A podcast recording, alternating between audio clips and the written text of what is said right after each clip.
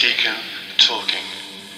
Easter Week 5, Year A. Let the Spirit come down. Let the Spirit come down. Let the Spirit come down on me to change my life around. Welcome to Let the Spirit Week 5 of Easter.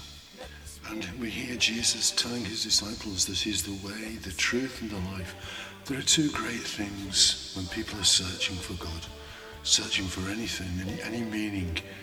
And it's the meaning of life. What is life? Where does life come from?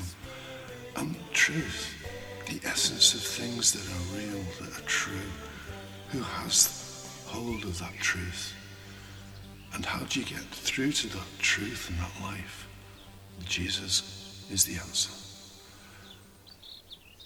Let's begin with our prayer from Father Gergen. Let us once again pray.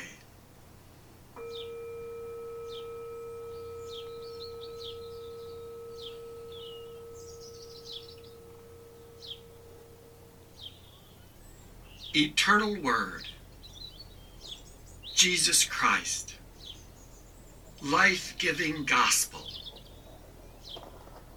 empower us, strengthen us, teach us, guide us.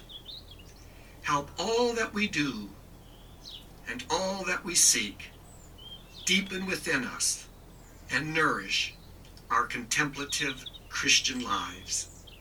Amen.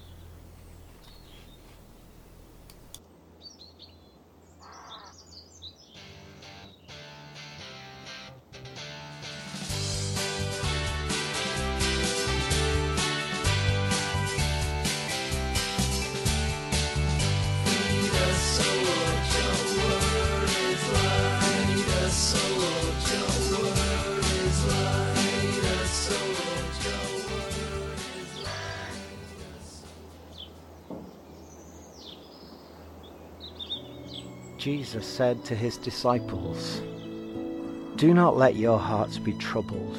Trust in God still and trust in me. There are many rooms in my Father's house. If there were not, I should have told you. I am now going to prepare a place for you. And after I have gone and prepared you a place, I shall return to take you with me, so that where I am, you may be too. You know the way to the place where I am going. Thomas said, Lord, we do not know where you are going, so how can we know the way? Jesus said, I am the way, the truth, and the life. No one can come to the Father except through me. If you know me, you know my Father too. From this moment you know him and have seen him. Philip said, Lord, let us see the Father, and then we shall be satisfied. Have I been with you all this time, Philip? said Jesus to him, and you still do not know me? To have seen me is to have seen the Father. So how can you say, Let us see the Father? Do you not believe that I am in the Father and the Father is in me? The words I say to you, I do not speak as from myself. It is the Father living in me who is doing this work. You must believe me when I say that I am in the Father and the Father is in me. Believe it on the evidence of this work, if for no other reason. I tell you most solemnly, whoever believes in me will perform the same works as I do myself. He will perform even greater works, because I am going to the Father.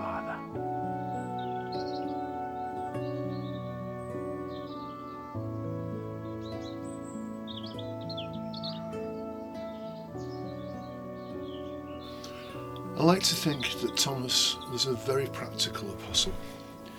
If he had to learn a computer program, he'd probably need someone to show him how to do it rather than rely on just being told.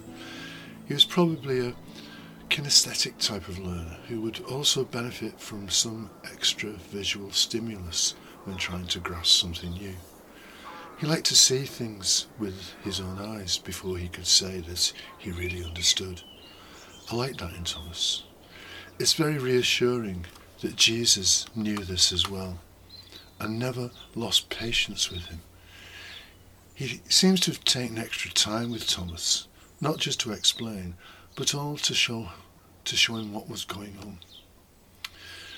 Jesus was the same with all his disciples, and he knew that not just Thomas, but Philip, and even Peter were all bewildered and frightened men, full of bluster, particularly in Peter's case. Jesus had grown to know them all as honest and hard-working men, whom he had tried to show what being his disciple would require and mean, on top of giving up everything they had to follow him. He respected their doubts and their feelings, especially during this final farewell discourse. The Gospel reading today follows on directly from the moment that Jesus had told an overconfident Peter that before cockcrow even he would deny Jesus three times. Jesus knew that Peter and the others were now feeling fragile, upset, tired, and perhaps beginning to realize that he really meant it when he said he was going away. He knew also that they would need encouragement and strength to reform after they had undoubtedly fled and scattered as their world began to collapse in chaos around them. His words needed to be chosen carefully, and so he said, Do not let your hearts be troubled. In their darkest hours, they would have this and the other things he said to hold on to until the glimmer of hope that would break into the full light of understanding with Pentecost. A little glimpse of the glory of heaven now would help them to hold on to Jesus as the way, the truth, and the life. It took another 70 years or more of pondering, prayer, and reflection before the words, I am the way, the truth, and the life, could be written down with conviction in John's Gospel, and another 2,000 before we could hear it read aloud again today. As I hear the words afresh, I feel like those three apostles, Thomas, Philip, and Peter, and I want to ask their questions again. Jesus must let out another exasperated sigh. Then the same encouragement he gave them is repeated. Trust in God still and trust in me. Do not let your heart be troubled. And then, just for a fleeting moment, the extra visual stimulus is given to this slow learner, and I see the humanity of Jesus awaiting the cross, just as Peter, Philip, and Thomas saw it, and something that I have read clicks. I am the way, the truth, and the life. Jesus hasn't come to show us the way, but to be the way. Jesus didn't come to teach the truth, but to be the truth. Jesus doesn't just give life, but he is life. Our response to this selfless love can only be the same as Thomas's. My Lord and my God.